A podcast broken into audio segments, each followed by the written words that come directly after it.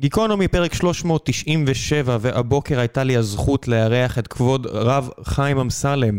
חיים היה מעמודי התווך של ש"ס בשנות ה-80 וה-90, ובשלב מסוים היו לו קשיים עם דרכה של התנועה, והוא נפרד ממנה, ובשנים האחרונות הוא מנסה להציע דרך חדשה לעולם הדתי, החרדי. יש לו הרבה מאוד בעיות עם העולם הזה. את הבעיות האלה הוא תיאר בפרק, הוא ירד לפרטים מדויקים, הוא הסביר למה הוא חושב שזה אסון גדול שמגיע אלינו, והיה לי זכות גדולה וכיף לשוחח עם אדם שמצד אחד גם מאוד מבין בנושאים האלה, אבל גם מציע בעצם נקודת גישה ונקודה אה, של הסתכלות שהיא מאוד שונה ממה שאנחנו רגילים לשמוע מרבנים גדולים בעולם החרדי, אז אני שמח שהייתה לי הזכות לעשות את זה. ולפני שנגיע לפרק עצמו, אני רוצה לספר לכם על חברת Stream Elements, שבה אני מקליט את הפרק הזה, כמו כל הפרקים שמוקלטים במסגרת הפודקאסט הזה. את Stream Elements, יש לי הזכות להוביל לצד כמה אנשים ממש מוכשרים. את דרון ניר, מנכ"ל החברה, כבר פגשתם, אם אתם מאזינים לפודקאסט הזה, מימיו הראשונים. ויש פה גם את גיל הירש ואור פרי ושלל אנשים טובים. הייתה לנו שנה נהדרת ב-2020. קצב ההכנסות שלנו זינק לשמיים, ואנחנו כבר מונים כמעט 100 עובדים, ומציעים את שירותנו ליותר ממיליון יוצרי תוכן ברחבי העולם. אז הייתי ממש שמח להציע לכם להיכנס לעמוד הקריירות שלנו, ואם אתם מעצבים מוכשרים וחסרים לנו המון המון ידיים עובדות בכל מה שקשור לעיצוב מוצר, מה שנקרא אנשי UX ו-UI, אז אם אתם מאוד מאוד מוצלחים בתחום הזה, רותם נחליאל, אחד מהאנשים הכי טובים שיצא לי לעבוד עמם בתחום הזה, אז הוא ישמח לדבר איתכם. ואם אתם מפתחים מעולים, עם המון תשוקה אה, לקוד, אז אני אשמח לשוחח איתכם, וזה בסדר, גם אם אתם מגיעים מהעולם החרדי-דתי. רק לאחרונה גייסנו אה, אדם עם כיפה שחורה, ארבעה ילדים, שהוא מפתח מדהים, כי התשוקה שלו היא גם לתורה וגם לקוד, אז אין לנו בעיה מהבחינה הזו, ובטח אם אתם מפתחות נהדרות, אין לנו מספיק מפתחות נהדרות, ואנשי דאטה. ואנשי מוצר, אנחנו מחפשים מכל וכל, אז כנסו לעמוד הקריירות שלנו, אני אשאיר לכם את הלינק, אני אשאיר לכם את, את האימייל הפרטי שלי, כנסו, תשאלו שאלות, אני אשמח לענות על הכל. ועכשיו, גיקונומי, פרק 397, עם כבוד הרד, כבוד הרב חיים אמסלם. תהנו.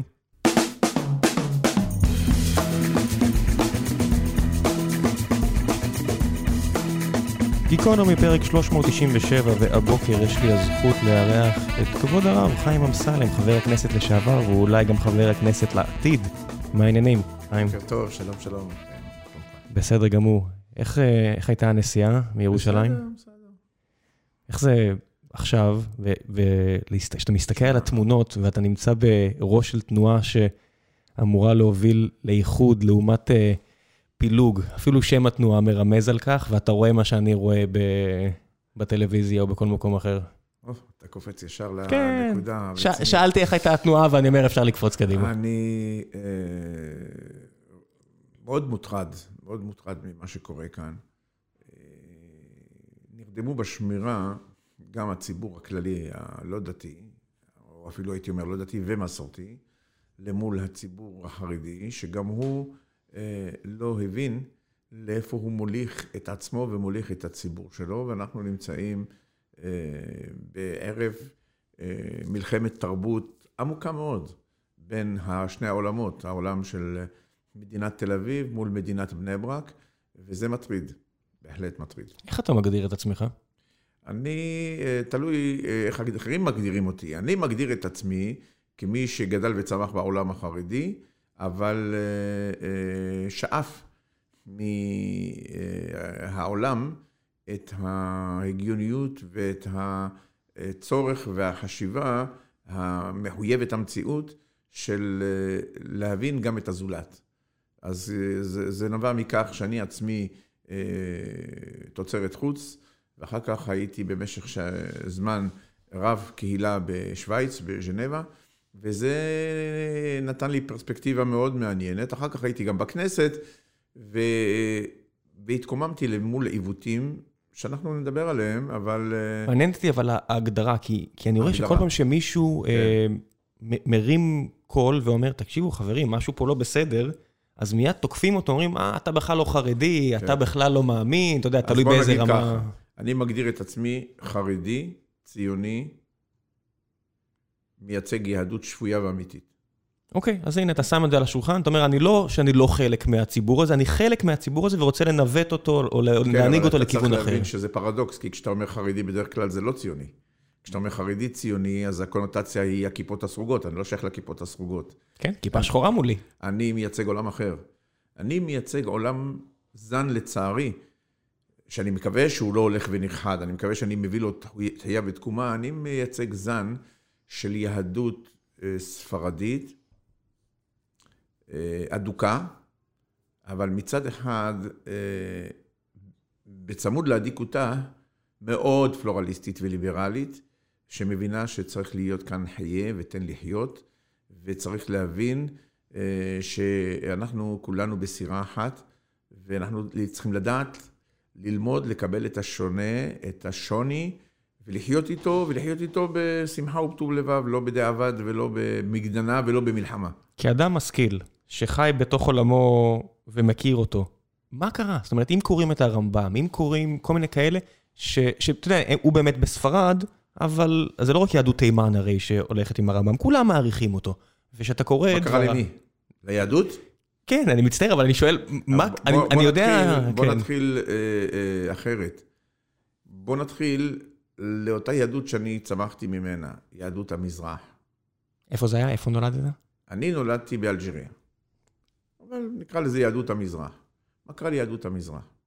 פתאום יש מפלגה חרדית אשכנזית. רגע, רגע, קפצת, שאתה נולד. אה, איך זה בבית? תכף, אז אני תכף כן. אומר, יש, חר... יש עולם חרדי אשכנזי ויש עולם חרדי ספרדי שהם כמעט אותו דבר אגב. רק uh, המגדר העדתי מאפיין אותם. אני נולדתי בעולם uh, אחר לגמרי, אני בא ממשפחת רבנים, אבל שבצד הרבנות שלהם הם היו גם אנשי עסקים, אנשי, אנשי מסחר, אנשי עשייה. זאת אומרת, הם נשאו בתואר רב, אבל הם לא עבדו בתור, בתור רבנים, הם התפרנסו מיגיע כפיהם. מעולם שמרביתו נהנה מיגיע כפיו, התפרנס מיגיע כפיו, לא נזקק, למד תורה, קיים מצוות, קיים תורה, אבל זה, זה לא היה קרדום לחפור בה, וזה לא היה אה, עיסוקו ה...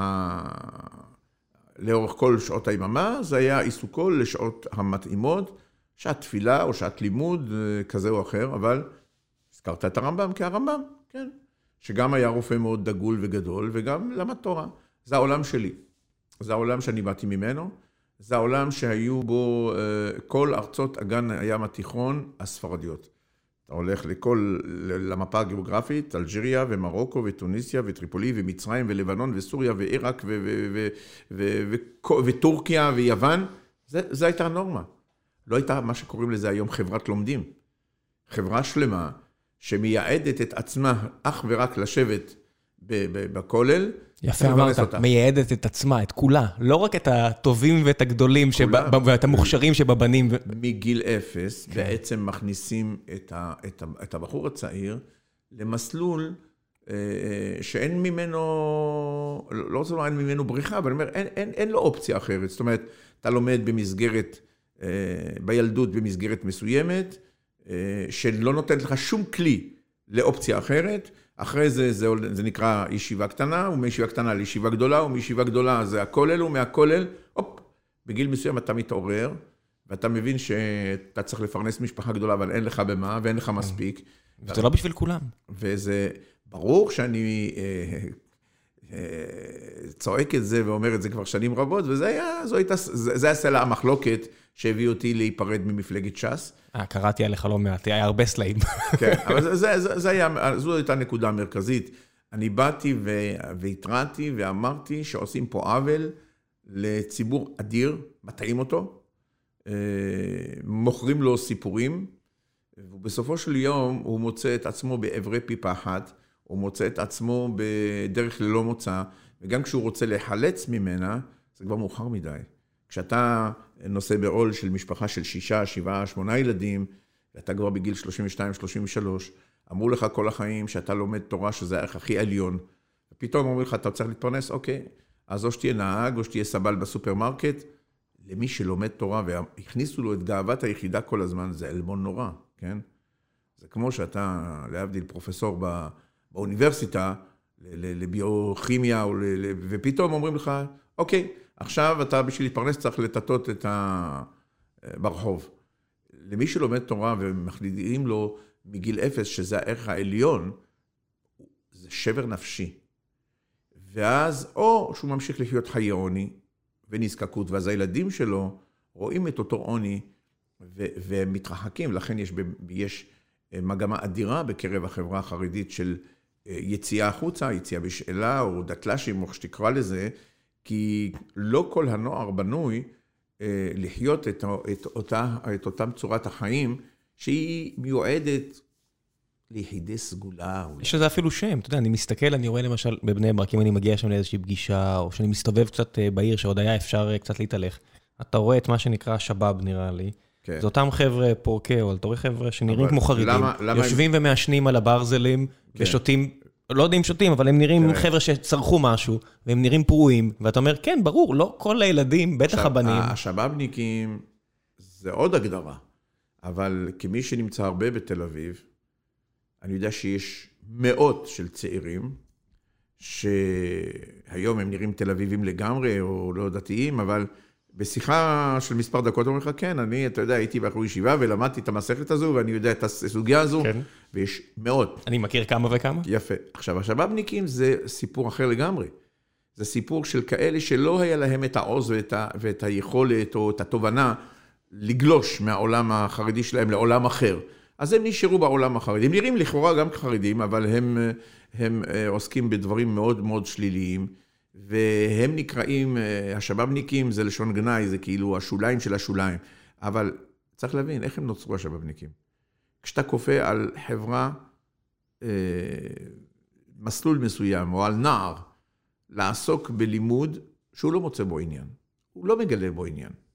אתה לא מייצר לו איזושהי אלטרנטיבה. אוקיי, אתה לא בשביל ללמוד גמרא, אוקיי, בוא תלמד אה, טכנולוגיה, בוא תלמד מקצוע כזה, בוא תלמד מקצוע עיוני... אה, למה זה חייב להיות אפס או אחד? למה אי אפשר ללמוד גמרא שעה ביום, ואולי יש אנשים שימצאו עניין שעה ביום יכול בגמרא? יכול להיות, אני, אני אומר. כן. אז אפשר גם... ל... עכשיו, מה קורה?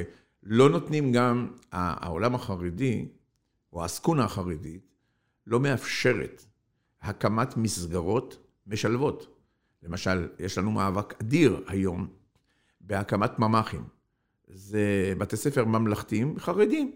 אדם רוצה שבנו ילמד גם חצי יום תורה, אבל גם בסופו של דבר יהיה לו תעודת בגרות כדי שהוא יוכל להשתלב בחיים. לא. העסקונה החרדית, עם הכוחנות הגדולה שלה, אה, סותמת כל פרצה כזו, ומאיימת על ראשי ערים לא חרדיות, ראשי ערים כלליות, רשם, ש, שיכולים לתת למשל להקצות מבנה, שלא יעשה את זה. ואז הוא לא עושה את זה. משרד החינוך נשלט על ידי אה, אה, שר חינוך ממלכתי, אבל יש לו תמיד סגן שר חינוך חרדי שבולם כל דבר. זאת אומרת... איך זה? תסביר לי שנייה את המכניקה. הרי אתה חי בירושלים, אני מניח שאתה לא מוקצה. זה לא שאתה הולך וכולם נגדך, אתה מייצג לא מעט אנשים שחושבים כמוך. אני אגיד לך. תסביר לי קצת את הפרקטיקה. אני עברתי מטמורפוזה מאוד גדולה בסיפור הזה. כשאני אמרתי את האמירות שלי, עוד כשהייתי בש"ס, עברתי תהליך מאוד מאוד לא פשוט. רדיפה, השמצה. מה, זה ברמה של לא יודעים אפילו להתפלל איתם בבית הכנסת? ברמה שהכנסת הצמידה לי הבטחה שישה חודשים, כי היה לה מידע ממשי שאני אה, מאוים. אדם ירים יד על רב רק כי הוא חושב אחרת? היה. יום אחד בא אליי קצין הכנסת, אומר לי, כבוד הרב, מעתה ואילך אתה לא יוצא מהבית.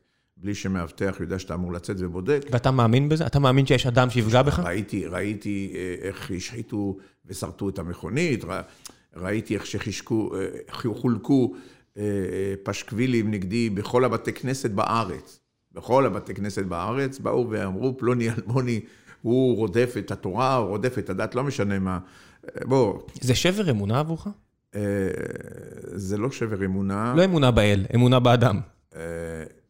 אם אתה שואל שאלה כזו, ואני אענה לך בכנות. אני גדלתי מגיל 16 לאור צילו של הרב עובדיה יוסף. זה מה שרציתי לשאול, הרי זה לא, זה לא הייתה הכוונה שלו.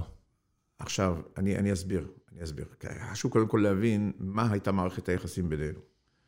אני הייתי מגיל מאוד צעיר קשור אליו. נבחנתי אצלו, הוסמכתי על ידו לרבנות, הייתי אה, מבקר אותו, מעריץ שלו. איך הוא היה בגיל, בתקופה הזאת, ה-60 ו-70? לימים, לימים, אה, נהיינו שכנים. ואז, כשהוא התבגר, הייתי מהחוג הקרוב אליו ביותר, שמשתתף בתפילות האישיות בביתו. לימים נהייתי בעל התפילה בכלל. שחרית, מנחה, ערבית, כל יום, כל השנה, צמוד אליו. התיידדנו מאוד, התקרבנו מאוד, הוא מאוד חיבב אותי, לא פעם ולא פעמיים הוא ציטט דברים שכתבתי בספרים שלי בתוך הספרים שלו.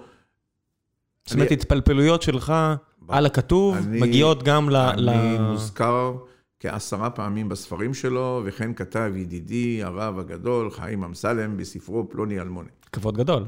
בהחלט. הערצתי אותו, אהבתי אותו מאוד. וצריך גם לומר את האמת הפשוטה. כשאני לא הייתי מעולם עסקן פוליטי ולא הייתי מעורב בקונייקטורות של ש"ס, ולא אהבתי. אתה יכול להסביר לי מה זה אומר בכלל? אני מצטער, אני כנראה זר לעולם הזה. אז בוא, בוא. תסביר לי קצת מה זה אומר. אז תראה, טוב, אז אני, בוא נעשה איזה תסיים את הסיפור ואז נחזור למה זה אומר. לא, אז אני אעשה ככה, אפתח מסגרת. כן. כשהייתי בן 22, 23, הייתי רב יישוב בדרום. והרב עובדיה יוסף פנה אליי כשהוא הקים את ש"ס. הוא פנה אליי כי הוא הכיר אותי. פנה אליי ישירות, הרים לי טלפון בבוקר, אמרו לי, הרב עובדיה רוצה אותך.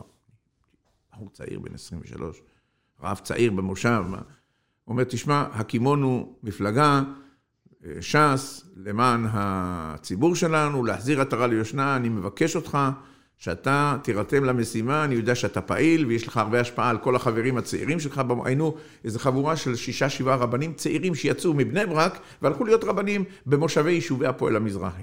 ואתם צריכים להצביע ש"ס ולפעול למען ש"ס. הרב עובדיה יוסף מבקש. צריך להבין, הייתי רב במושב של כיפות סרוגות. כל המושב היו כיפות סרוגות, יישובי הפועל המזרחי קראו לזה אז. גם אני גדלתי בדרום, בני קיור. ובמושב שרשרת.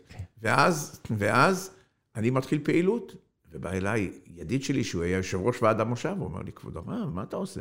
אמרתי לו, ידידי, קיבלנו צו שמונה ממרן, וצריכים להתגייס למען ש"ס, וככה הוקם הש"ס. אז הייתי בין מקימי ש"ס. באמת, תוך זמן לא רב, לא אהבתי את הסגנון שש"ס אימצה לעצמה, כי אני, הקימות עם מפלגה ספרדית, פתאום היא הפכה להיות אה, אה, אה, בשליטת הרב שך מבני ברק, כל ההיסטוריה הישנה. אוקיי, לא חשוב. התרחקתי קצת מהעשייה הפוליטית, לא הייתי מעורב בה. אני מסופק אם בכלל הצבעתי לש"ס באותם שנים. לא הצבעתי לש"ס. פעם ראשונה, שנייה, אחרי זה כבר לא הצבעתי יותר. עד כדי כך הקרע גדול? כן, כי לא אהבתי את מה שראיתי. ישר הבנתי שיש פה אה, שלטון של מספר אישים שעשו במפלגה הזאת כבביתם, והובילו אותה. בשלב הזה אני חייב להבין, אתה מדבר על כל מה שקורה עם בית יוסף, אתה מתכוון ל... זה שלב יותר מאוחר, אני מדבר על אותה תקופה שבני ברק... אתה יכול לדבר על אמצע שנות ה-90, כן? כן, שהרב שך בעצם, דרך אה, אריה דרעי ואחרים, הוא החדיר לתוך ש"ס את הנרטיב החרדי, האשכנזי, המקצין של חברת הלומדים. ואז ש"ס פעלה ופעלה ופעלה ופתחה עוד תלמודי תורה ועוד ישיבות. למה? למה? למה דרעי? אני, מה, זה עניין כספי? זה עניין אה, ערכי? למה? בוא, אה, אנחנו נגיע לזה, זה סיפור אחר, אבל אני רוצה לגמור עם הסיפור של הרב עובדיה יוסף. אוקיי. ואז אה, היינו שכנים, וכפי שאמרתי, הייתי מאוד מאוד קשור לרב ומקורב לרב, ונתבקשתי על ידי ז'נבה להיות רב קהילה בז'נבה. אז הלכתי להיות רב קהילה בז'נבה, אבל הייתי מבקר הרבה. אה, והייתי, כל פעם שאני מגיע לארץ, הולך לבקר את הרב, מתפלל איתו איזה תפילה, ונכנסים לחדר, ומה נשמע, ומה קורה. במשך השנים, זאת אומרת, כשהרב היה לו מסע, כשהוא עוד היה בכוחו והיה מסע באירופה, התלוויתי למסע שלו, הייתי הדובר, המתרגם שלו לצרפתית, זה היה בצרפת, את כל הנאומים שלו, מאוד מאוד התקרבנו. ואז באיזשהו שלב, כשבאתי לביקור, זה היה כמו עכשיו, שבוע לפני הגשת הרשימות. נכנסתי אליו ככה לאחר בוקר, מה שלום הרב וזה, מה שלומך, מה קורה איתך, אני מספר לו.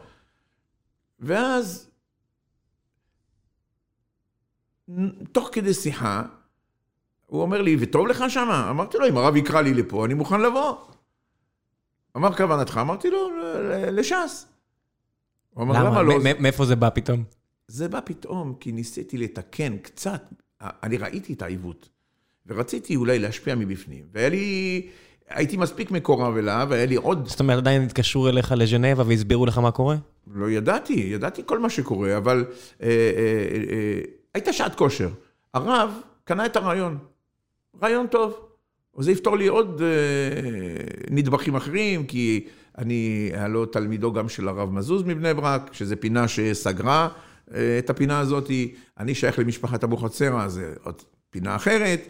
אז הרב עובדיה... ממש. אני מסמן נתיבות, מסמן בני ברק. בדיוק. מסמן טריטוריות. והם כל הזמן התלוננו לא, שאין להם ייצוג. אז זה סגר פינה. כן. מי שהיה בזמנו יושב ראש ש"ס, אז אלי ישי, לימים נודע לי, נשכב על הגדר שזה לא יקרה. למה? הוא זיהה בי אדם מאוד עצמאי, והוא אמר, מה אני צריך? אני, יש לי חבורה שנמצאת איתי, אני יודע, מכיר אותה, שולט בה. מה אני צריך מישהו מאיפה ש... זה הגיע? מהתפלפלויות ביניכם? לא, לא, לא, ממש לא. זה הגיע מעוד נקודה. לי היה מעמד שונה מול הרב עובדיה יוסף. כרב, יכלתי לדבר איתו שיח אחר. צריך להכיר, הרב עובדיה יוסף היה אדם שכל עולמו זה לימוד תורה. שיחת חולין שלוקחת מעבר לחמש דקות, לא מעניינת אותו, הוא כבר לא איתך. הוא יושב מולך, אבל ראשו שרעפיו במקום אחר. לי היה שיח איתו. יכלתי כל בוקר להיכנס איתו ולומר לו, כבוד הרב, מה אתה אומר על הדין הזה? שמעתי שאמרת ככה, מה פתאום... והשיח היה מרתק. אתה מעורר אותו באמצעות אינטלקטואל, ואז מביא אותו ל... לכבלי הארץ. והוא בחושיו זיהה שזה יכול להיות מסוכן, אבל הבעיה, כשהרב עובדיה יוסף ננעל, ננעל. אני רוצה אותו. הרב רוצה, הרב רוצה. אה, היו כל מיני ניואנסים של ניסיונות להפריע, אבל מה שקרה, שמרגע שנכנסתי למפלגת ש"ס, התחיל תהליך פנימי של כל מיני גורמים להפריד ביני לבינו. כי הם הבינו שהיה לי יכולת שכנוע אצל הרב מאוד מאוד גדולה. כאילו לא פעם ולא פעמיים, אה, באו לרב וסיפרו לו למשל איזושהי התנהלות שלי בכנסת בצורה מאוד עצמאית, ואז הוא קורא לי, למה אתה עושה זאת? כבוד הרב, כי ככה ההלכה נותנת. אתה בעצמך אומר ככה וככה, או, נכון. אז הוא אומר, אז כביכול נקראתי להינזב, ואז הוא אומר להם, אתם לא מבינים בדברים האלה, הוא איש הלכה, הוא, אליו תשמעו. אבל, אבל כשהגענו לנקודה של החינוך והשבר, ובאתי לרב עובדיה יוסף, אמרתי לו, כבוד הרב, מה שקורה בדרום, והסתובבתי בדרום, זה עוני מחפיר. אנחנו מגדלים דור לעוני. אי אפשר לעשות את זה, אסור לעשות את זה. הרב עובדיה יוסף לא ידע מה לענות לי. ואז הוא אומר לי, אז אולי נשלב את זה שילמדו לכתוב גם מזוזות. כבוד הרב, כמה מזוזות אפשר לכתוב? זה לא הולך. הרב באותם שנים כבר היה בגיל כזה, שהוא היה שבוי במערכת שגדלה והתעצמה, ואי אפשר היה כבר לשנות אותה. כי הרב עובדיה יוסף, כשבאו היו שואלים אותו, כבוד הרב, אתה אומר שבתלמודי תורה ילמדו קצת לימודי ליבה? הוא אומר, למה לא? מה, בישיבת פורת יוסף לא למדנו אנגלית? לא למדנו חשבון? שילמדו. אבל הנרטיב החרדי, שש"ס תמיד הייתה בעצם, אה, אה, הם קוראים לזה האחות שלנו, אחות ש"ס, או האחות הקטנה, או האחות הגדולה, לא משנה מה. אני תמיד אמרתי, זה גלגל רזרבי של אגודת ישראל. ש"ס בעצם פעלה כדי לשדרג... כשאתה אומר הם, אתה מתכוון לאשכנזים. אשכנזים. לאחר, כן, החרדים האשכנזים. הרוח, הלוא כל אריה דרעי, שהוא היום מנהיג ש"ס. בנותיו לומדות. אה, כן, שנזכר אחרי... בגיל 50, שקוראים לו גם מכלוף, אבל כל השנים האלה, הוא היה מתגאה מאוד שהוא יודע יידיש ולמד בישיבת חברון ו... ו... ו... ו... ו... ו... למה, דרעי זה לא שם אה, צפון אפריקאי? כן, לא משנה, אבל הוא היה... אה, הוא בעצם פיתח והביא את הרוח הזאתי משחר היווסדה של ש"ס, שבעצם ש"ס היא העתק הדבק של המפלגה האשכנזית, וצריכה לייצר אה, נערים לתלמודי התורה, שימשיכו לישיבות ושיהיו בני תורה וחברת לומדים, אותו דבר. אז זה נכון שיש עדיין שורש ספרדי. זה נכון שזה גם לא מתאים לספרדים. כי רוב אלה שנמצאים שם הם בעלי תשובה. נגיד המפלגה האשכנזית החרדית הם חרדים, האבא חרדי וסבא היה חרדי. ואילו אצל הספרדים, לרוב, 80 אחוז. מאיפה יהיה? הבא היה איש עובד, איש אזרח עובד צה"ל, איש אדם רגיל, כן. כיפה קטנה, כיפה סרוגה, אולי בלי כיפה. פתאום הוא חזר בתשובה, תוך כמה חודשים נהיה לו זקן ונהיה לו מגבעת, ופתאום הוא שולח את הבן שלו לישיבה, והפרדוקס הזה הרס והורס את העולם הספרדי, וזה מה שכל הזמן אני התלוננתי. לא יכול להיות שאחרי הקמת מדינת ישראל, ואחרי עשרות שנים שש"ס קיימת, הציבור הספרדי, המזרחי, במקום להתקדם, הוא לא התקדם. יחס המשכילים לא גדל, יחס המלומדים לא גדל, יחס הפרופסורים לא גדל. עכשיו, אני בעד לימוד תורה, בוודאי שאני רוצה לימוד תורה. אה, בוודאי שאני רוצה שתהיה שמירת מצוות. אני רוצה השכלה, אני רוצה מדע, אני רוצה קדמה. אני רוצה שמדינת ישראל לא תהיה מדינה נחשלת. אני רוצה שהציבור הזה, שאני אה, אה, רואה את עצמי כמנהיג שלו, לא יהיה ציבור כל הזמן עני ונזקק. עכשיו, יש פה מלכוד. המפלגות החרדיות מחזיקות את הממשלות בגרונם. הממשלות צריכות את המפלגות החרדיות ומזרימות להם כל הזמן כספים ותקציבים ומלגות כדי לקיים את עצמם. והציבור הזה מתעבה, מתעבה, מתעבה, מתעבה. אבל ככל שהוא מתעבה, הוא צריך יותר, וככל שהוא צריך יותר, אז הוא, הוא, הוא, סוח, הוא, סוח, הוא מקבל יותר מהמדינה, המדינה נותנת לו, והוא גדל, והממשלות תלויות בו. והיום, אם זה ממשלת אה, לימין או ממשלה אחרת... גם עופר שלח שישב פה לפני שבועיים כבר דיבר אה, אחרת מאוד מחברו יאיר לפיד. ברור, ברור. וגם אדון יאיר לפיד, ידידי. כן. גם הוא ילך אותה הדרך. אין דרך אחרת, מה לעשות? המתמטיקה מכתיבה. אני כן למדתי מתמטיקה, כן. ואין שום דרך אחרת. יש דרך אחרת. בטח שיש דרך אחרת. אתה? כן. איך תשכנע? תשמע. אתה צריך אבל לשכנע 100 אלף חרדים אחרים. לא, אני לא צריך לשכנע חרדים, אני צריך לשכנע אותך ואת החילונים שלך. איך זה יעזור לך? אתם צריכים להבין שאתם נמצאים תחת איום אסטרטגי. אני מבין. שבורחת לכם הידיים ביד הידיים. אבל איך זה יעזור? שאם לא יהיה יהדות שפויה כמו שלי שהיא תוביל, אם, אם, לא, אם אני לא אוביל, אתה תהיה בצרות. אני מסכים. ואתה ובניך תהיו בצרות. אבל איך אני נותן לך את הכוח? ומדינת תל אביב תהיה מאוימת. חיים, תסביר לי איך אני, איך, בשביל להשיג כוח, אני מחזיר אותך למתמטיקה. הרי הכוח הוא אותם מאות אלפי חרדים שנותנים את הכוח. לא רק, לא רק. אני היום פונה למגוון רחב של קהלים. קודם כל אני פונה לחרדי, שיש בו 15 עד 20 אחוז, שמבין שהסיפור הזה הוא סיפור מטורף. שהוא לא אומר, למה שאני הבן שלי יהיה עני? אני לא מבין את זה. אני רוצה שהבן שלי יהיה רופא, יהיה מנהל מחלקה אונקולוגית. אני רוצה להתגאות בבן שלי. אחד יהיה רב, כל הכבוד, אני גאה בו. אני רוצה שהאחר יהיה מהנדס ואני עורך דין וכל מקצוע, למה לא? זה מתנגש עם התורה? אם לרמב"ם היה אפשר, אז לי אי אפשר? חיים, אני גייסתי פה לחברה פה, מפתח פנטסטי, שיושב במגדל העמק עכשיו, כיפה שחורה, ארבעה ילדים, שמישהו יגיד לי שהוא לא מאמין, אתה יודע, הדבר הראשון שהוא אמר לי, שחתמנו על החוזה, הוא אמר לי, אני רוצה שבחוזה יהיה... שאתה לא מתקשר אליי שבת והכל, אמרתי לו, מעולה. שיהיה כתוב, לא יהיה כתוב, אני מבטיח לך, זה יותר חזק מהכל. ואז אני רוצה לומר לך, שאותו מפתח, לא רק שמח בחלקו, גאה ביהדותו. בטח. ומסתכל על עצמו ואומר, הפסוק אומר, ישראל אשר בך אתפאר. והילדים שלו לא נזקקים. לא. וכשהוא רואה ילד שהוא עילוי ונפשו חשקה בתורה, הוא אומר לו, בני, אני מספיק עשיר בשביל לפרנס אותך, לך ללמוד. מה ההבדל בין זה לבין סופר? סופר זה לא עבודה שמתעשרים בה לרוב. אם מישהו יש לו את היצירתיות והוא ברמה הכי גבוהה, שילך, יתכבד, יהיה סופר, יהיה, לא יודע מה, אה, איש אה, אה, מדעי הרוח, שיהיה מתמטיקאי. אתה יודע מה, אפילו מתמטיקאי, חיים, אפילו מתמטיקאי, הרי הרבה מתמטיקה היא נועדה רק כדי להבין, ותו לא. ראה. וזה טוב, ראה. אבל כמה כאלה צריך? הציבור החרדי מונה היום קרוב למיליון שלוש מאות אלף נפש. זה הרבה. המון. הציבור החרדי, ב... יש בתוכו קהל גדול ששואף למה שאני כל הזמן מטיף לו, וכתבתי על זה ספר שנקרא גדול הנהנה מגיאו כבר לפני שנים רבות, שגם ילמד תורה וגם ישכיל, ילמד ליבה, יהיה לו מקצועות חופשיים.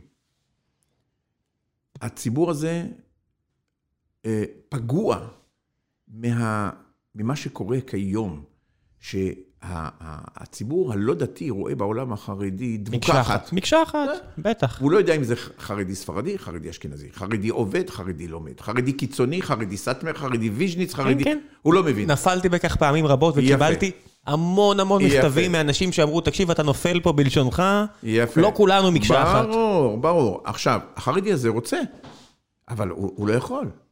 אין לו כוח, אין לו תקציבים. המדינה לא עוזרת לו, המדינה שבויה, כי הממשלה צריכה את סגן השר פלוני אלמוני שיושב במשרד החינוך, והוא יושב עם אמברקס, לדפוק את כל מי שרוצה לצאת החוצה. כי זה מעגל קסמים. כמה שיותר עני, כמה שיותר נזקק, כמה שיותר תלותי, כמה שיותר גדל ולא, ו, ו, ולא יעשה כלום. ואם הוא יעשה, אוי לו ואוי לנשמתו. ו, ו... הם באמת מאמינים בזה? זה כל כך ציני? עכשיו צריך להבין, זה, זה מחולק. יש שליש ערמומי שלא מאמין בכלום, אבל זה ציני, והרוב הוא תמים. הוא תמים, הוא מאמין. הוא מאמין. אומרים לו, תשמע, הנער, הצעיר, כשהוא בישיבה, אומרים לו, כל העוסק בתורה לשמה זוכה לדברים הרבה. כך כתוב. אתה תלמד תורה לשמה, אה, אתה הכי מאושר באדם. הכל יהיה לך, אל תדאג. אתה גם כסף וגם כבוד וגם פרנסה. ו... הנער, דעתו קצרה, הוא לא יכול להבין את זה. מה קרה? אתן לך דוגמה. הייתי בקפריסין לפני שנה לבקר חבר שגר שם. נכנס לבית חב"ד להתפלל מנחה, בא איזה בחור, אומר, כבוד הרב, אתה הרב אמסלם, כן? רוצה להגיד לך תודה ולבקש סליחה. כאילו, על מה תודה ועל מה סליחה? הוא אומר, קודם כל נתחיל בסליחה. סליחה, כשניהלת את מערכת עם שלם, פגעתי בך, דיברתי נגדך, השמצתי אותך, כי כולם, זה היה הבונטון. הספר שלי בשם התבונה, היו עושים ערימות ושורפים אותו. אני לא צריך להזכיר את מה שאמרו שבמקום שישרפו ספרים, ישרפו בני אדם. אבל זה היה? כן. כן. ולמה תודה? הוא אומר, כי כשקצת בגרתי, התחלתי להקשיב למה שאמרת, והבנתי שאתה צודק, והלכתי ולמדתי ונהייתי עורך דין, והיום יש לי משרד ואני מתפרנס בכבוד, וזה בזכותך. ותאמין לי, לא אחד ולא שתיים ולא שלוש. אז אני מצפה שהציבור החרדי שמתעורר, הציבור העובד, החרדי העובד, החרדי המודרני, החרדי האחר, יבין שמה שאני עושה זה בשבילו. וזה חייב להיות חלק מתנועה נפרדת? רגע. ולא רק שהוא יבין שזה בשבילו, אלא גם הציבור החילוני. כמו שכשהקמתי את עם שלם, היה לי כמעט 45% מצביעים לא דתיים. והלכתי לעשות חופה בקיבוץ ברור חיל, ואומרים לי, אדוני, הידוע לך שבקיבוץ ברור חיל קיבלת קולות? לא ידעתי. לא היה לי מטה, לא יודע, אומר, אדוני, אנשים רוצים רב כמוך, חרדי, כן, עם המגבעת ועם הזקן, אבל שמייצג יהדות שפויה, מזכיר לנו את היהדות שנעלמה לנו. אנחנו לא מחפשים דווקא אה, אה, יהדות מסוג אחר, אה, רב עם כיפה כזאתי, או עם סנדלים, או מטפס על גבעות. לא, רוצים את הרב הרגיל, אבל השפוי, חיה ותן לחיות. חסר רבנים כאלה? אני יכול לתת לך מאות שמות של רבנים, ספרדים כאשכנזים, שהם כאלה. אני גם מצפה מהציבור הספרדי, המסורתי, שמתגעגע ליהדות מבית אבא, והיא נעלמה לו בין הידיים, כי פתאום הנרטיב הספרדי היחיד שהוא רואה, זה, זה ש"ס. וש"ס, מה זה אומר? זה אומר, תביא את הבן שלך לתלמוד תורה, תביא את הבן שלך לישיבה, ואו שהוא יצליח בישיבה או שהוא יהיה שבבניק. למה? למה? למה זה כך? עכשיו, אתה שאלת, האם זה חייב להיות לבד או חייב להיות במסגרת? אני אפתיע אותך ואומר לך, אין לי מסגרת. רוב המפלגות מפחדות. שאתה תרתיע את החילונים? מחר מחרתיים, לא, החילונים מחבקים אותי בזרועות פתוחות, אני אהוד התקשורת החילונית. הם אומרים, תראה, אתה מעורר חלחלה אצל אריה דרעי, אצל החרדים, ניקח אותך... לא ילכו איתנו. לא ילכו איתנו. לך, לך, לך תשאל את יאיר לפיד, למה אתה לא לוקח את אמסלם? הוא יביא לך חמישה מנדטים. לא, הוא לא יגיד את זה. אני מיודד עם יאיר, אני מאוד אוהב אותו. אני, אני גם אמרתי... תיזהר בלשונך, להגיד לא, שאתה אוהב את יאיר לפיד מסוכן. תראה, אומרים עליו שהוא שונא דת, הוא לא שונא דת. הוא לא נראה לי שונא דת. אני מכיר את יאיר, לא באתי כרגע לפרגן לו, אבל אפילו יאיר לפיד, צריך להבין דבר אחד, המדינה נמצאת במלכוד. המדינה אפילו לא מבינה באיזה צרה היא נמצאת. רוב הציבור לא מבין את זה. אני אומר את שלי, תראה, אני בשום מקום קול קורא במדבר. כי כמו שאתה שאלת, מה אתה בדיוק? אתה חרדי? אתה לא חרדי. שאלתי איך אתה מגדיר את עצמך, לא יודע מה זה אתה בדיוק, זה מי. אני מגדיר את עצמי חרדי, ציוני, שמייצג יהדות שפויה ואמיתית. אמיתית, כן, כן, זו הדרך. כל תורה שאין עימה מלאכה סופה בטלה וגוררת עוון, זה כתוב במשנה. כל מי שמלמד את בנו תורה, אה, אה, אה, מלאכה, כאילו מלונדו ליסטות, זה כתוב בגמרא. זה כתוב בגמרא. אז מי הרפורמי פה? שלחתם אותם לגנוב. מי, ש... מי הרפורמי? כן. מי שמתכחש למה שכתוב בגמרא, או מי שרוצה מה שכתוב בגמרא? הר... מה שכתוב, הרמב"ם, אז הרמב"ם, שכל הישיבות לומדים אותו, הוא אומר, אומר, כל המשים על ליבו, שילמד תורה, ולא יעשה מלאכה, ויחיה מתמיכות, הרי זה מחלל את השם, ביזה את התורה, חיבה מאור הדת, ונטל חייו מן העולם הבא. הרמב"ם אומר. אבל יש הסברים, זאת אומרת, כשקראתי את זה פעם ראשונה, אז הלכתי לכל הפורומים של החכמים כן, בדת, וראיתי את התפלפלויות, ואני קורא, ואני אומר... אני אתן לך, גם אני מאה הסברים, אז מה? כן. מה יש פה להסביר? אתה לא מבין שמדינה לא יכולה להתנהל ככה? זה לי קל להבין, אבל אני מנסה להבין את הצד השני, איך הם מסבירים הלכתית. אז אני אספר לך סיפור. יום אחד הייתי בנתניה באיזה אירוע, ואיזה ראש ישיבה מבני ברק שאני מכיר, אומר לי, אתה אה, נוסע דרך בני ברק? פתאום לא נסע לירושלים, הוא אומר, קח אותי דרך בני ברק. אתה יודע מה? קח אותך דרך בני ברק. לוקח אותו באוטו, ואנחנו מדברים, ואני אומר לו, נו, נו, ברוך השם. עולם התורה הולך וגדל. כן, כן, בטח, עולם התורה הולך וגדל, ברוך השם, ברוך השם. אז אני אומר לו, עוד מעט נהיה פה רוב. הוא אומר, אוי ואבוי אם נהיה פה רוב. למה? הוא אומר, למה אנחנו יודעים לנהל מדינה? אנחנו יודעים לנהל נמל, נמל תעופה בשבת, בית חולים מחויב לעבוד בשבת. אז אמרתי לו, אבל אתה לא מבין שמה שאתם עושים כרגע, אה, מביאים את זה לכך. הוא אומר, לא, לא, אל תדאג, ירחם השם, ירחם השם. זה כל מיני ביטויים כאלה. אהיה בסדר הישראלי. עזוב, עזוב, עזוב, זה, זה נורא. ואתה יודע מה, אני רוצה לומר לך, יש עוד בעיה. אני שייך לעולם החרדי. אמרתי, אני חרדי ציוני. יש לי נכדים שהם שייכים לחרדי הלא ציוני. זכותם. מה זה אומר? זאת אומרת, הבנות שלי התחתנו עם אה, אברכים שהם באים מהעולם החרדי לגמרי. לא, מה זה אומר לא ציוני היום? אני אפילו מנסה להבין את ההגדרות. לא חושב שיש עניין לשרת בצה"ל. יילחם כדי שלא ישרתו בצה"ל. לא ציוני. יש פער בין לא לשרת בצה"ל לבין לא ציוני בעיניי. לא, לא, לא, לא. זאת אומרת, לא מאמין לך... שיש זכות לישראל להיות, להתקיים כמדינה לא, יהודית? לא, לא לזה התכוונתי. Okay. אני אוקיי. לא אמרתי אנטי-ציוני. אנטי-ציוני זה נטורי קרתא וזה סאטמר וזה חוגים... זה לא זה. לא. אוקיי. Okay. לא ציוני. לא רואה בנס תקומת מדינת ישראל נס. לא רואה בקיבוץ הגלויות התקיימות חזון הנביאים של ונלוו גויים רבים אל השם ביום ההוא. לא רואה בזה איזשהו מצב קיים שלא בהכרח צריך לשנות אותו? אם אתה שומע חבר כנסת מסוים מאגודת ישראל, הוא אומר, אנחנו פה בגלות. וכותרת היום באחד העיתונים החרדים, הקלגסים כנגד משטרת ישראל. אז אני לא מדבר איתך על זה, אבל לא ציוני. אבל, אבל... הנקודה שאני רוצה לומר... שיש לך, אתה, אתה מכיר את העולם הזה, נכדים, אתה מכיר את העולם ואני הזה. ואני לא חס וחלילה מדבר מתוך איבה, או הסתה, או שנאה. אני פשוט רואה את הנולד. אני רואה את הנולד, שאם לא נעשה כאן איזון, ונמשיך בדרך הזאת, יום אחד, ציבור גדול, ילך למרי אזרחי כנגד הציבור החרדי. עכשיו, את כל זה, את כל הצפרדע הגדולה הזאת הייתי בולע. אבל מה שכואב לי פה, באמת כואב לי, זה משהו אחר. דת ישראל נתפסת על ידי מייצגיה, שטוענים שהם מייצגי הבלעדיים, שזה החרדים.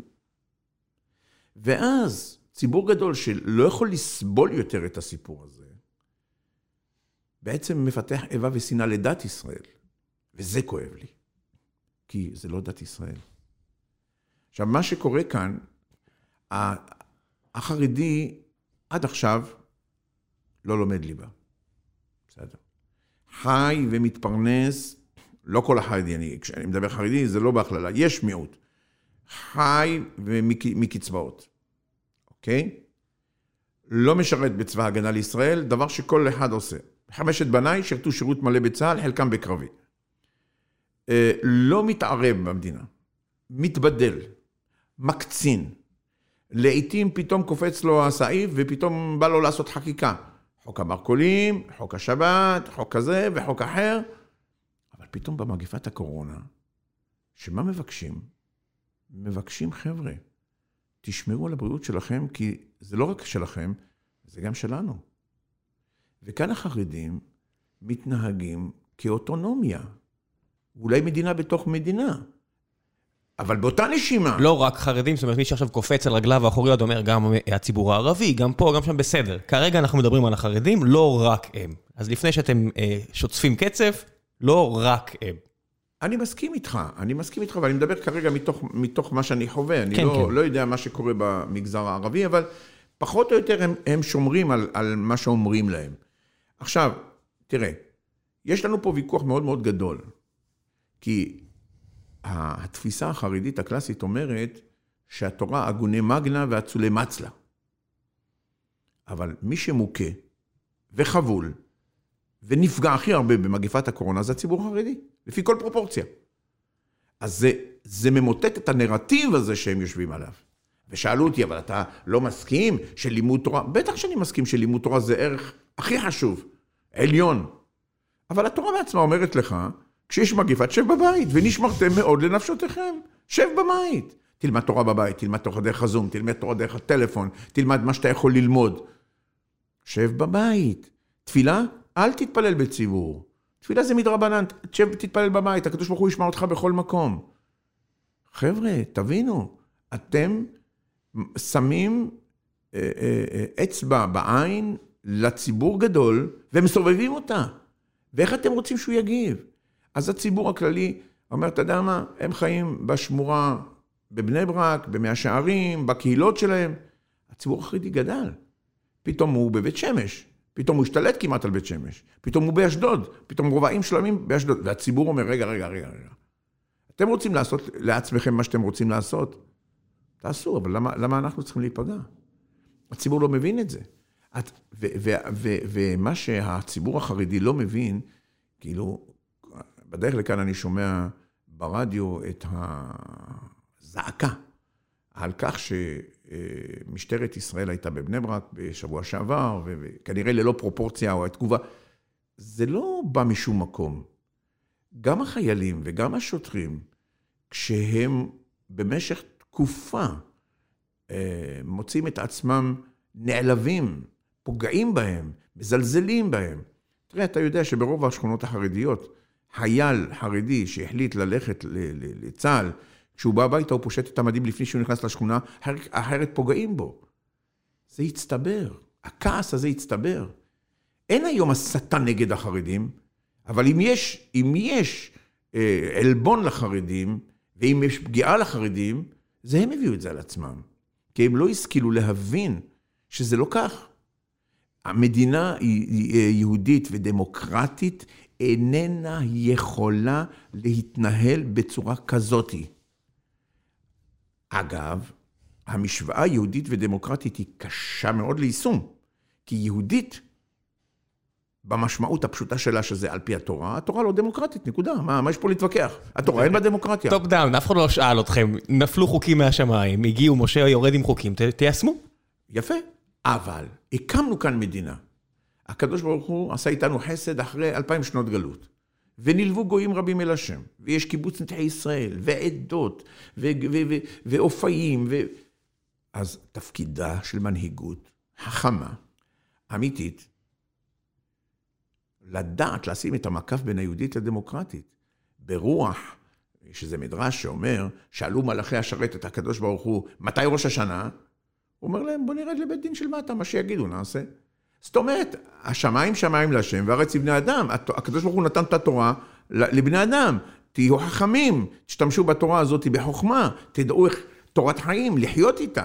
מה, התורה כתוב, אני תהיה אתה או בנך או בן בנך? נזקק אתה תהיה אתה, נבער אתה תהיה? לא. ובחרת בחיים, למען תחיה אתה וזרעך. תבחר בחיים, תבחר באיכות החיים. יש רבנים חרדים אשכנזים מספיק בכירים שמדברים כמוך? ואם לא, איך לכל הרוחות לא? לא שמעתי שיש רבנים חרדים בכירים. איך זה יכול להיות? שמדברים כמוני. לא שמעתי. אולי, איך... תראה, אני אין לי ספק שבחדרי חדרים יש הרבה מאוד שסובבים. הם מפחדים? ברור. איזו שאלה. נידוי ודברים ברור, כאלה קשים? ברור, ברור. קודם כל, בית הכנסת, יעלו לאיזה צוציק אחד בן 22, לקפוץ לאיזה רב בן 70, קייפר! פייקר! וכל הקהל מבוהלים. מה, אתה מספר לי? איך מתמודדים עם דבר כזה? חינוך. מדינת ישראל הפקירה את החינוך, ועכשיו היא מתלוננת. עכשיו, כל הדוברים החרדים בתקשורת הבאות זה השוליים, זה השבאבניקים. כשאומרים שבאבניקים, יש פה גזענות. יענו, זה, זה, זה, זה, זה, זה, זה הציבור הספרדי. אתם צודקים. שבאב זה מזרחים? בדרך כלל. אתם צודקים. כי הספרדים לא מתאים להם כל השיטה שלכם בכלל. לא מתאים להם כל התלמודי תורה האלה. אחד ממאה מתאים לו. תשחררו אותם שילכו ללמוד מקצוע וילכו לעבוד ויהיו בני אדם. למה, לכל האשכנזים זה מתאים? גם צה"ל לא רוצה את השב"בניקים האלה. אתה מבין מה זה? גם כש... אפילו צה"ל עושה הצלה. צה"ל הוא צבא ההצלה לישראל, הוא מציל נוער מהידרדרות לפשע. אבל לפעמים הנוער הזה הוא מגיע בגיל 17-18, חצי עבריין, הוא לא רוצה אותו. קשה לו להתמודד איתו. מי יצר את זה? אתם יצרתם את השב"בניקים. עכשיו הם צועקים, כן, יש לנו כולל שבת, המון שב"בניקים בבני ברק. אתם, הפושעים, אתם הבאתם את השב"בניקים עליכם. עכשיו אתם אה, רוצים שהמשטרה תציל אתכם מהשב"בניקים? חוץ מזה, תסביר לי, למה כל יום שני וחמישי יש 200 שב"בניקים? אז למה יש 3,000 מסתובבים איתם? שבו בישיבה ללמוד, שבו בבית, למה אתם יוצאים? יש, זה כואב. זה כואב, כי הסיפור הזה הוא לא רק סיפור של הציבור החרדי. הוא בכלל לא הציבור של הציבור החרדי, הוא הציבור הלא דתי. והציבור הלא דתי לא מבין שהוא צריך בכוחו לחזק את המגמה הזו, לחזק את השפיות. מה חושבים? זרועות כן. התמנון. רגע, קפצת פה בין החרדים לציבור החילוני, וזו קפיצה גדולה, ואני אומר, אבל בין לבין, אני משוחח, אני רואה הרבה אנשים בציונות הדתית, שעם כל הכבוד, הרבה יותר חזקים ממני, הם מקפידים על 99 אחוז מכל הדברים שאתה מקפיד עליהם, אנשים באמת מאמינים. הציונות הדתית לא יכולה להכיל אותי, היא לא מבינה אותי. למה? מה אתה כל כך בא להם לא טוב? אתה ציוני? אתה מאמין? תשמע. מה רע בך? אני... אה, הלבוש שלך? אני גם מאתגר אותם, כי הם לא מבינים... תראה, מצד אחד, הם לא רוצים לריב עם המפלגות החרדיות. למה? כי מחר מחרתיים זה קואליציה, מחר מחרתיים זה, זה, זה שלטון. זה הכל? ברור, ברור. אתה רוצה שאני אחשוף דברים? אנחנו נמצאים בימים לפני הגשת בחירות ואני נמצא במשא ומתנים, גם עם המפלגות הציוניות. אני אחשוף עכשיו דברים של משא ומתן, אני לא יכול לחשוף. אל תחשוף, תדבר בכללי. בלי פרטים. חו... מפלגה מסוימת שחבר כנסת מסוים מהציונות הדתית, אה, אה, פועל כבר תקופה ארוכה בשקט מתחת לרדאר להביא לעצמו קולות חרדיים, אמר לי מפורש, אם אני לוקח אותך איתי, זה יהיה מלחמה וזה יהיה פשקווילים, ואני רוצה לעבוד מתחת לרדאר. לקחת הרבה קולות חרדים, אבל אתה מעורר אצלם פחד ובהלה. הם רואים בך בדיוק את הסכנה. למה? מישהו עם כיפה סרוגה לא מסכן את בני ברק. או כיפה סרוגה, אצלם כיפה סרוגה זה... אתה בא עם כיפה שחורה, אתה בא חרדי, אתה בא כרב. אה, התמודדתי להיות הרב הראשי לירושלים גם. זאת אומרת, אני ברמה, בסקאלה הגבוהה, מחבר ספרים, עם עבר מאוד עשיר. ואתה בא ואומר, רגע, סליחה, המלך הוא עירום. כל הסיפור הזה של החרדיות כפי שהיא נראית, הוא לא נכון. וזה לא שאני נגד הישיבות, אני בעד ישיבות. ושלא שאני נגד, חלילה נגד לומד תורה. אני רוצה שילמד תורה, אבל מי שראוי, לא בתורה באמת, לא בתורה עד כלות הנפש. לא לומד תורה שעה ביום ויתר השעות אה, אה, מסתובב לראות לי משחקי כדורגל באינטרנט, או, או לראות את הפרק האחרון בשטיסל. לא. אני מדבר על חרדי אמיתי, ואין הרבה כאלה. והם יודעים שאין הרבה כאלה. איך אתה פוגש, כשאתה פוגש ילד, אתה יודע אם הוא ככה או ככה? אתה כרב, כמלמד. תראה, לא פעם ולא פעמיים. יש מבחנים? איך יודעים? תשמע, זה עוד טרגדיה. היה לי ידיד שהוא איש מסורתי, עוסק בבנייה. ויום אחד הוא בא אליי הביתה, הבוחר אומר, יש לי טרגדיה. למה? מה קרה? הוא אומר, הבן שלי חזר בתשובה. זה טוב, מה יש? הוא אומר, לא, אין לי בעיה שהוא יחזור בתשובה. הוא, הוא, עכשיו הוא, הוא גמר, הוא, הוא אמור, אמור להיכנס לטכניון, מבריק, רוצה ללכת ל, לישיבה. נו, הוא אומר, קודם כל, אני לא חושב שזה מתאים לו, הוא רק חזר בתשובה לפני שלושה חודשים. אם הוא היה לומד בישיבה כל החיים, אני עוד מבין, אני מבין מה זה, אבל דבר איתו. בוא, בא אליי. ודיברנו ושוחחנו, ואז אמרתי לו, תסביר לי, מה מניע אותך? הוא אומר, אני רוצה להיות הרב עובדיה יוסף של הדור הבא. אמרתי לו, אתה לא תהיה, לא עכשיו, לא מחר ולא מחרתיים, גם תלמד ללכת על הידיים. בוא נתחיל בזה. מה? אוקיי. ודבר שני, אתה בחור חכם, משכיל, קח את הספר שלי, גדול הנהנה מגיאו, תקרא אותו, תבוא אליי עוד שלושה, ארבעה ימים. כשתבוא, נדבר. קרא את כל הספר, הבין אותו, חזר אליי. אמר, כבוד הרב, הבנתי, אז מה אתה מציע לי? בבקשה, לך תלמד את לימודיך. אני אתן לך תוכנית של לימוד תורה יומי, תקבע עיתים לתורה, כל יום, תקרא את ספר פלוני, תקרא דף פלוני, תקרא מסכת פלוני, תעשה לך תוכנית. והיום, ברוך השם, הוא שילב גם את זה וגם את זה. יכולים, אבל תבין, אני ברמה פרטית. תאר לך שהיו מוסדות ממומנים על ידי המדינה. הציונות הדתית, יש לה ישיבות תיכוניות, אין בעיה. בטח. בח- בעולם החרדי, אתה יודע, יש מספר ישיבות שנותנות את האופציה הזאת. אתה יודע כמה עולה לכל ילד ב- במשפחה בחודש? 2,700 עד 3,000 שקל. כשהאבא הוא שכיר, והאימא... בלתי אפשרי. בלתי אפשרי. יפה. עכשיו, למה זה צריך להיות כך? למה המדינה לא צריכה לתת את זה? למה המדינה לא צריכה לאפשר את זה? יש לי הרבה תשובות לזה, אבל כיוון שזה פתרון שהוא בכל זאת בדרך יותר טוב במצב הקיים, אין לי בעיה כמצב ביניים כדי להתחיל לשנות את הכיוון. אז אין לי, אין לי שום טענות לגבי זה. הכל פוליטי. כן. הכל כוח פוליטי. לא רק בנושא הזה, בהרבה נושאים. אני עוסק ב... ב, ב רגע, אז אני רוצה להחזיר אותך בכל זאת. לעניין הזה של... נניח ויש איזושהי אידאה, ואנחנו מתקדמים לכיוון שבאמת רק האנשים שראויים וצריכים ללמוד במקומות האלה, איך יודעים מי הילדים האלה? איך יודעים מי הנערים האלה? זה. משיחה אתה יודע? כתוב גם במעלליו, התנכר נער. אתה רואה, ילד, נפשו חשקה בתורה. לא מעניין אותו. לא ללכת לשחק כדורגל עם החברים, לא שום דבר. מוחו, ליבו, נפשו נמצאת בספר. זה בולט? ברור. רואים מרחוק את הילדים ברור, האלה? ברור. אתה חושב בישיבות. יש בחורים מתמידים. מה זה מתמידים? מי שהוא גמר את ארוחת בוקר שלו, הוא לא זז מהספר שלו עד ארוחת צהריים. גמר צהריים, אין מנוחה, ממשיך עד הערב, ובערב עד אנשים- 12 בלילה. בכמה כאלה אתה נתקל ביום-יום? בודדים. בודדים. בודדים. אבל כיף לך לדבר איתם בטח. הם, אתה יודע שהם נועדו לגדולות. נתתי בזמנו הרצאה ל, אה, לקבוצה מאוד מאוד גדולה של קציני צה"ל. אז היה נושא של חוק הגיוס, ורצו לשמוע איך אני מסתכל על זה, כי הייתי חבר ועדת פלסנר. ואני הייתי בעד שנעשה תבחינים, בוא נעשה מבחן. אתה לומד בישיבה, בוא נעשה לך מבחן. מה קרה? באוניברסיטה אין מבחנים. בתיכון, לא, בישיבות אין מבחנים. למה? בוא נעשה מבחן. מה שואלים במבחן כזה? על על פסיקה כזאת וכזאת? לא. על דף גמרא? אתה למדת 40 דף גמרא? בוא נראה מה הבנת, בוא נראה מה אתה יודע, בוא נראה באיזה עומק. ואז תיארתי, מה זה לומד תורה אמיתי, שאין לו בעולמו דבר מלימוד תורה, שכל שיחו ושיגו זה תורה. גם חייו הפרטיים, כמו שכתוב במשנה, פת במלח תאכל, ומים במשורה תשתה, ועל הארץ תישן, ובתורה תעמל. אם עשית ככה, אשריך וטוב לך. אז אומרים בשם החזון איש דבר כזה, אם אתה, למרות כל העוני הזה, אתה באשריך וטוב לך, אתה שמח בכך, אז תלמד. אבל אם אתה כל יום מקלל את יומך על זה שאתה עני, ואתה מקלל את ההורים שלך שלא נתנו לך ללמוד מקצוע, ואת הרבנים שלא חינכו אותך לשום דבר אמיתי, איזה תורה זה? מה הצורה הזו? למה זה טוב? למה אתה צריך, אה, אה, אה, כל הלוויה, 150 אלף בחורים יוצאים, בשריקה, יצאו החוצה, תשבו ללמוד. מה הסיפורים האלה? משעמם להם. הם, תראה, הם צעירים, הם יש להם אדר- אדרנלין, הם רוצים לפרוק. כן. אז כשיש איזו הפגנה, הופ, כולם בהפגנה. תשמע, זה נורא, אני, קשה לי עם הדברים האלה, כי לאוזניים מסוימות זה נשמע אולי כהסתה.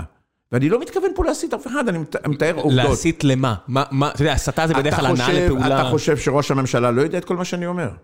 אתה חושב שכל שרי המ- הממשלות לא יודעים מה שאני אומר? אתה חושב שכל ראשי המפלגות מטומטמים? לא, מעניין אותי מה דרעי חושב על מה שאתה אומר, ומעניין אותי מה חושבים הצד... איך הם לא מבינים לאיפה זה הולך. דרעי אה, עסוק בענייניו, עזוב אותי ממנו.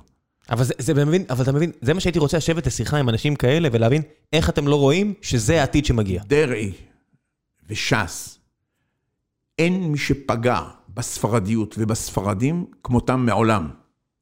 הם הרסו את הספרדיות, את היהדות המתונה, את יהדות המזרח, את היהדות המכילה. הם הביאו עלינו נרטיב משחית. הביאו עלינו חברת לומדים, זה לא בשבילנו.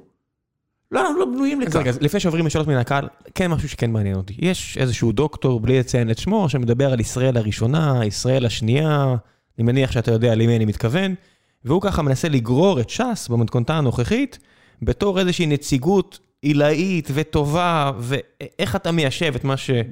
סלח לי מאוד. אני מאוד מכבד את אבישי בן חיים, אני קורא לו ידידי, אבל. אבל הוא טועה טעות גדולה. לגבי ישראל הראשונה וישראל השנייה, לגבי המעמדות בין ספרדים ואשכנזים, לא רוצה לדבר על זה. לגבי מה שהעולם הספרדי הזה עשה רע לספרדיות, אני חושב שזה פשע. לצערי, הרב עובדיה יוסף לא ידע ולא הבין שהוא משמש פה כלי להרס הספרדים. זה הרס.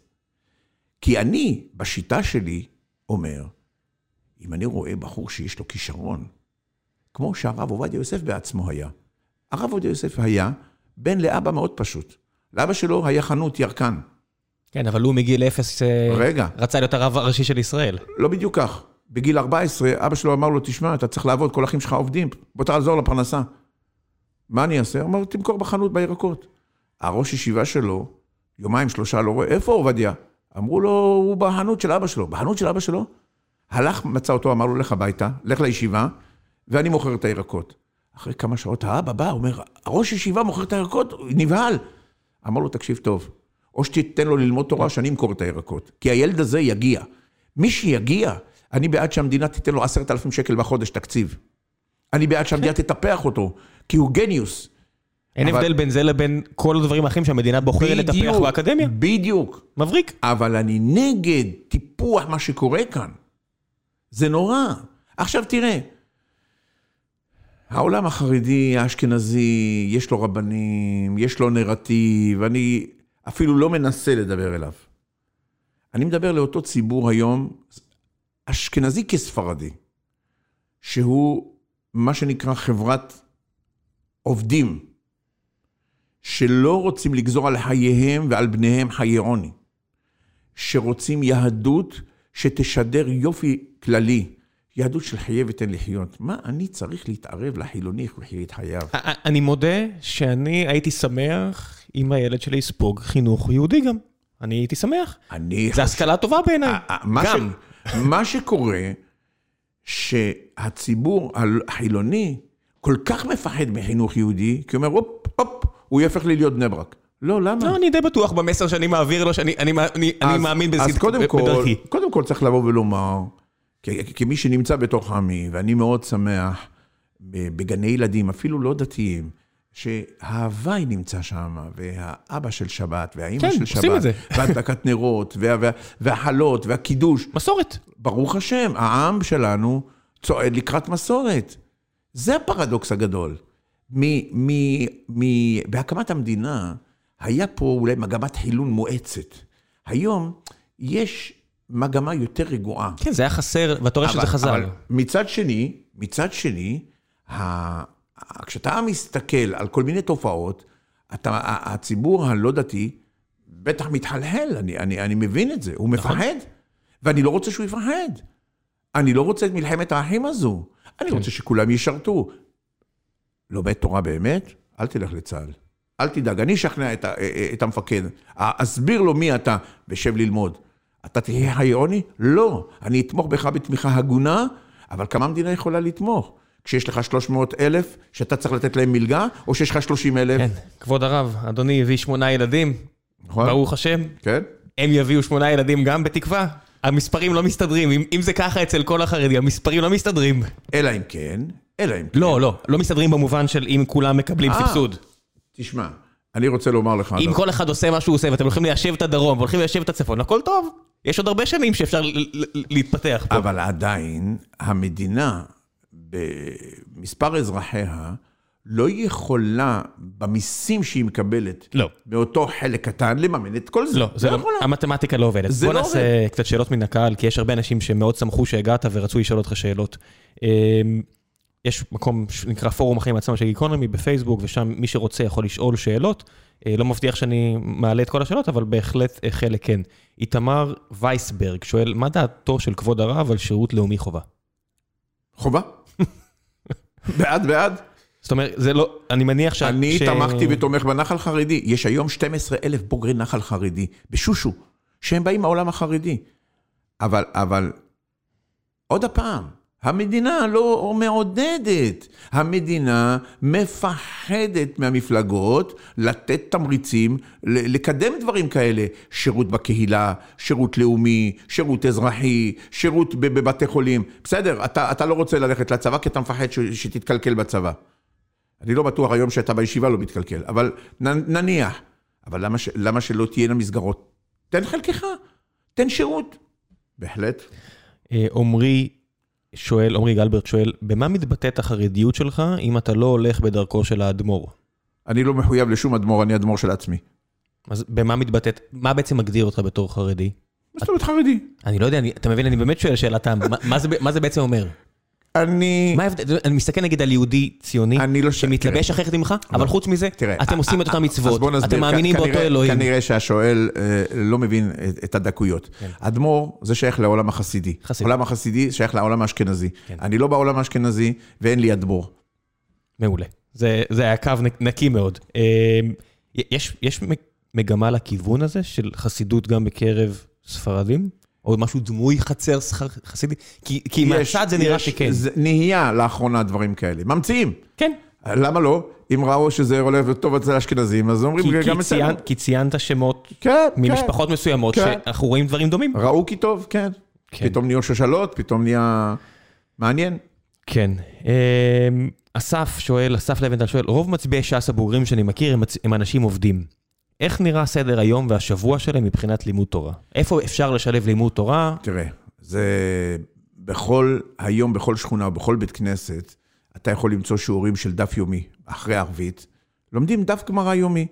יש היום כל מיני מבצעים של חוברות שבועיות שמגיעות אליך הביתה ותן חלקנו, שאתה יכול להקדיש כל יום חצי שעה. בשבתות אתה פנוי, בחגים אתה פנוי. כן, רציתי לשאול את זה. סופי שבוע, שבתות, הרי אין, אין נמל, אין עבודה. ללמוד תורה, כן, בהחלט. זה, זה הרבה זמן. מעולה. אבל, אוקיי. אבל, אבל, אבל מה קורה בעולם החרדי? קורה פרדוקס. או שאתה בכולל, מלא מלא מלא מלא מלא מלא, וכשאתה יוצא משם, לא מעניין אותך כלום. הרבה כאלה גם, אתה יודע, יש רוויה. אז זו, זו לא הדרך, הדרך היא לשלב. אה, אורי שואל, האם יש סיכוי שתקבל את קולות הרפורמים? מדובר בהרבה יהודים אמריקאים ומדינות אחרות. שאני אקבל את כל הטרפים שיצביעו לי, אשמח מאוד. לא, זה, זה, זה קהילות שיש לך שיג ושיח איתן. תשמע, הרפורמים הם יהודים, נקודה. כמו כל יהודי, אני צריך להתייחס אליו כיהודי. אין לך, אין לך בעיה איתם? הלכתית, יש לי איתם. מחלוקת, אין לי בעיה איתם. אין לי- אתה צודק, בעיה זה בעיה, בעיה זה מילה אה, יש בעייתית. לי מחלוקת אידיאולוגית הלכתית גם כן, תראה. יש איפשהו התפלפלויות, אתה יודע, אני קורא למשל על תקופת אה, הרנסאנס, אתה יודע, הרבנים היו מדברים ביניהם. ו- הרפורמים של פעם הם לא רפורמים של היום. הרפורמים של ארצות הברית הם לא הרפורמים של אירופה. אה, יהדות המזרח בכלל לא היה בה, לא רפורמים ולא קונסרבטיביים, אז אנחנו באים בכלל דף לבן, אפשר לדבר. אני לא נגד דיבור, אני אה, אף פעם לא פסלתי ולא שללתי, להפך, בגישה ההלכתית שלי בתחום הגיור, אני יודע שהרבה רבנים מה, מה, מה, מהתנועות אחרות אומרים, אם הוא היה הבוס בתחום הזה, אנחנו היינו הולכים אחריו. אוקיי, אמ, כן, אנשים פה ממש, אה, הרבה אנשים הגיעו ושמחו מאוד שהגעת. אה, מה חשוב לך להיאבק עבורו בזירה הציבורית, שאתה נלחם ככה כדי להיכנס למסגרות פוליטיות? הרי אתה אדם שמשקיע המון ממרצות, אתה לא, אתה לא איש צעיר ויש לך הרבה ילדים ונכדים, והיית יכול לעשות משהו אחר, ונראה שאתה משקיע הרבה מזמנך כדי לחזור לכנסת. אז תרשה לי, מה, מה... תרשה לי. כן. אנחנו מדברים כמעט שעה ורבע, אבל לא נגענו בסיבה למה אני רוצה לחזור לכנסת. הנה הבמה שלך. הנה. תרשה לי מספר דקות. שלך, אני לא קוטע. העם היהודי מדמם. הוא מאבד מבניו לטובת ההתבוללות. יש לנו במדינת ישראל כחצי מיליון שהם תושבי ישראל, גרים בתוכנו, חיים בתוכנו, מעורים בתוכנו והם לא יהודים. למה הם לא יהודים? הם עלו מברית המועצות, האבא יהודי, האמא לא יהודייה. אה, העולם הדתי לא מקבל אותם, העולם החרדי לא מקבל אותם. אה, הם מרגישים ישראלים, הם מרגישים אפילו יהודים, אפילו הם שומרי מסורת במידה מסוימת, אבל אומרים להם, שמים להם אות קין על המצח, אתה לא יהודי. ואני חושב שזה פשע, פשע שאין עליו מחילה. הייתה פה אורחת לא כי- מזמן, ויקי, שהיא גם מאותה עלייה שתיארת, ואיך שהיא מדברת על היהדות, היא כל כך הרבה יותר קרובה לדת מאשר אוקיי. הרבה יהודים פה סביבי. עכשיו, אני טבעתי את המונח שנקרא זרע ישראל. זרע ישראל פירושו מישהו לא יהודי, אבל עדיין השורש שלו מעם ישראל. הוכחתי בספרים שכתבתי בתחום הזה, שמצווה עלינו לקרבו, להשיבו לצור מחצבתו ולגיירו. זה ניתן על פי ההלכה. איזה הלכה? לא ההלכה חרדית אשכנזית, על פי ההלכה הספרדית המתונה והמקרבת. עוד פעם, העולם שאני בא ממנו יודע לקבל. אם למדינת ישראל זה חמישה, חמש מאות אלף, בעולם זה בין חמישה לעשרה מיליון, שהם תלושים. ומדינת ישראל תלויה במפלגות החרדיות. והמפלגות החרדיות יושבות על הווריד של הרבנות הראשית ושל מערך הגיור, ולא נותנת פתרון. אם יש סיבה שמניעה אותי, שמביאה אותי, שדוחפת אותי לחזור לפוליטיקה, זה הדבר היחיד. אני באופן אישי לא זקוק לכלום. אני כבר הגעתי לגיל ולבשלות ולמעמד משלי, אינני צריך דבר. כואב לי, כואב לי, שאנחנו, העם הזה שאחרי השואה היה, נשאר 13 מיליון. אחרי 70 שנה, אנחנו נשארנו אותו מספר. היינו דמוגרפית צריכים להגיע ל-24 מיליון. כן, היינו אמורים להיות כמו אוכלוסיית צרפת בערך. לא, חצי מצרפת עכשיו. אז מה קרה לנו? עוד פעם, מדיניות משובשת, מעוותת, ש, של מיעוט, שכופה את עצמו לא רק על הרוב הכללי, אלא גם על, על, על, על, הדרך הרבנית האלטרנטיבית האחרת. זה מה שמניע אותי. יש... אה, המפקד שלי בצבא, אופיר לוגסי, שהייתי צוות לוגסי ביחידה, אז הוא גם אה, חלק מהעולם הזה, ומאוד חשוב לו על עבודה עם חבר'ה שעלו, וצוהר, וכל הדברים האלו של להביא אותם בחזרה לחיקה של היהדות, אז מהבחינה הזאת אני, אני שמח שיש מי שעוזר לו ב, בעבודה החשובה הזו. אמ, אז אני כן רוצה בכל זאת, אולי נסיים פה עם איזה עוד אה, שאלה שתיים. אמ, מה בעצם קורה בארצות הברית? זאת אומרת, שאתה רואה מה קורה עכשיו, אני הייתי תחת הרושם שבכל העולם, היהודים זה לא כמו פה, ופתאום אני רואה שבאזורי ניו יורק והכול, פתאום התחיל תנועה שהיא מאוד דומה למה שאני רואה כאן, עם בעיות מאוד דומות. איך זה קרה? יש לך איזשהו, איזושהי תשובה לגבי זה? תראה, אני יכול לומר כי לך... כי הקשר ביניהם נורא התחדד, אנחנו רואים את ה... את ה... עכשיו זה פשוט נורא בולט בגלל הקורונה. לגבי מי? לגבי איזה מגזר אתה מדבר? לא הספרדים. כן, אז אה, תראה, אה, אני רוצה לומר לך דבר אחד. הקהילות היהודיות, אני אענה לך על הספרדיות, כפי שתיארתי. כן. הם היו קהילות עובדות, קהילות משרתות. ההשפעה של מה שקרה בארץ גלשה גם לשם, גם לקהילות הספרדיות. והם קוראים לזה שם Black Hat. פתאום, האבא, שהוא איש עסקים, הבן שלו החליט יום אחד, אני יותר לא רוצה לעבוד. הוא אומר, רגע, סליחה, יש לי עסקים פה. הוא אומר, לא, לא, אני לומד, אתה תפרנס אותי. וזה מטריף את דעתם של הקהילה החלבית בניו יורק.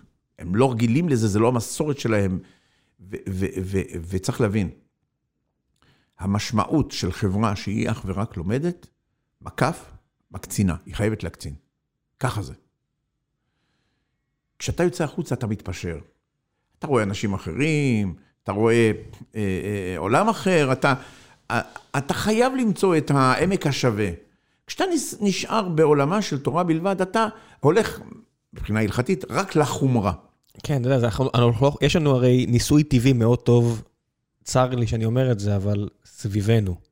יש מדינות כמו אשיה, איראן, ויש מדינות סונה, מצרים, שמנסות להיות הכוחות העולים, ואתה רואה את המצב של המדינות האלו.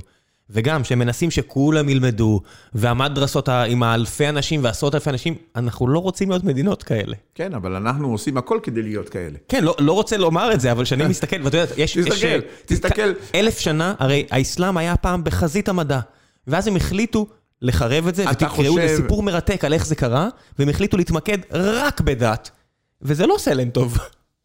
תשמע, אצלנו, העולם הרבני היה תמיד משולב במדע. חכמי איטליה, לדורותיהם, היו משכילים, משוררים, אנשי דקדוק, היו מוזיקאים, מחזאים, כותבים מחזות. פילוסופים מפורסמים. פילוסופים מפורסמים, כן. מתמטיקאים, ממציאים. גם בהולנד, אנחנו מכירים כל מיני שמות על... בצרפת כן. ובמרוקו ובכל מקום ומקום. רבנים היו גם משכילים. והיו ממציאים, והיו מדענים, והיו הכל. כן. רק במדינת ישראל. לא, יש עוד מקום. באזור הזה, שהיה תחום בין מערב אירופה למזרח אירופה, היה גוש שבו היהודים היו המון, כמו שפה. ושכיהודים נהיו המון והם יכלו להרשות לעצמם את התופעות האלה של חסידות ורוב, אני עכשיו בדיוק סיימתי את הביוגרפיה של בן גוריון, ואתה קורא על מה שקרה בפולנסק, מאיפה שהוא הגיע, באותה עיר, זה כל כך דומה. ברגע שזה מתאפשר, ברגע שזה התאפשר, זה נוצר בדיוק כמו פה, והיו אנשים כל כך, מה שאתה תיארת.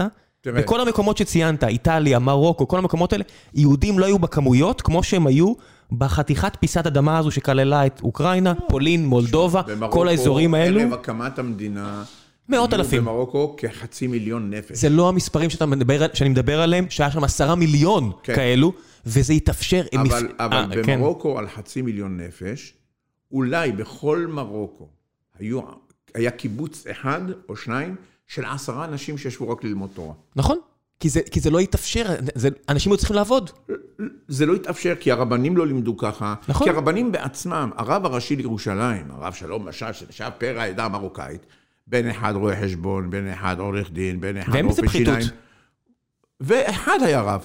הוא אמר, זה יהיה רב. כנראה הכי חכם מבין כולם, נו מה. בסדר. אז בסדר. עכשיו, מה שקורה כאן, בחסות ובסמכות ובעידוד מדינת ישראל, היא להטביע את הספינה שאנחנו כולנו יושבים בה. כן, זו הרגשה שלי גם. יפה. אז עכשיו, עכשיו אני שואל אותך ואני שואל את המאזינים ו- ועם זה נסיים עוד מעט, כן. ובזה נסיים. האם זה אינטרס שלי? לא, האם זה אינטרס רק של החרדים? לא. אז מי צריך להצביע לי? לפני החרדים? תלוי באיזה רשימה תרוץ, כבוד הרב. לא משנה באיזה רשימה. זה לא משנה.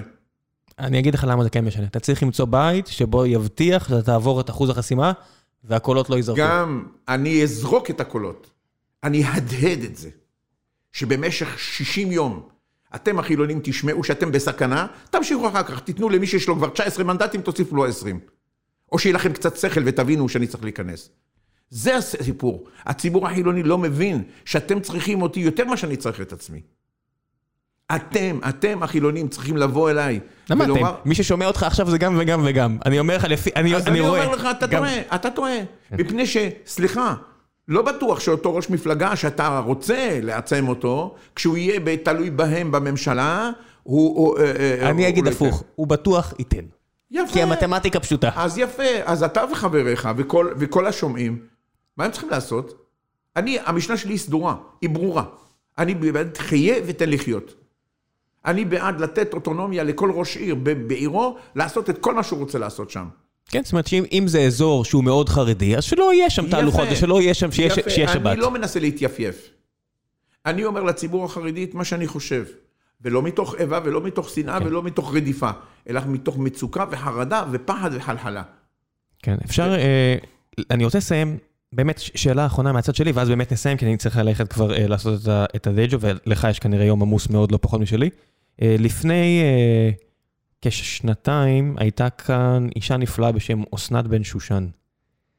חברה באותה עדה, גדלה בבית מאוד דומה, אני, אני מכיר את המשפחה, אז אני לא אובייקטיבי, והיא נלחמה על הזכות לעמוד בבית הכנסת ולפייט בעצמה. היא מגיעה מבית מוזיקלי והכול. מה דעתו של כבוד הרב על אה, דברים כאלו? תראה, עשו לה חיים מאוד קשים, כמו שאתה יכול לדמיין. שמה? עשו לה חיים מאוד מאוד, עושים לה. תראה, תראה, עוד הפעם, אם היא רוצה לבוא לקהילה שאצלה הנרטיב הזה לא קיים, זה לא מקובל, הם, הם, לא, הם לא ישמעו לה, הם לא יקשיבו לה. אבל, עובדה שרבנים ספרדים, גם הרב עובדיה יוסף אמר, שאישה שרוצה להגיד קדיש על אבא שלה, ואין אין לו, אין לו ילדים אחרים, תגיד קדיש. במקרה הזה אין צריך קדיש, אבא חי, אז אה, בוא לא... כן, אז אני אומר, עוד הפעם, כן. לכל שאלה, תלוי את מי אתה שואל, והקונטקסט שאתה שואל אותו, ובאיזה צורה אתה שואל אותו. זהו. ובמילים חכמות האלו נסיים את הפרק. כבוד הרב, תודה רבה על הזמן שהקדשת לנו, וזהו. תודה רבה.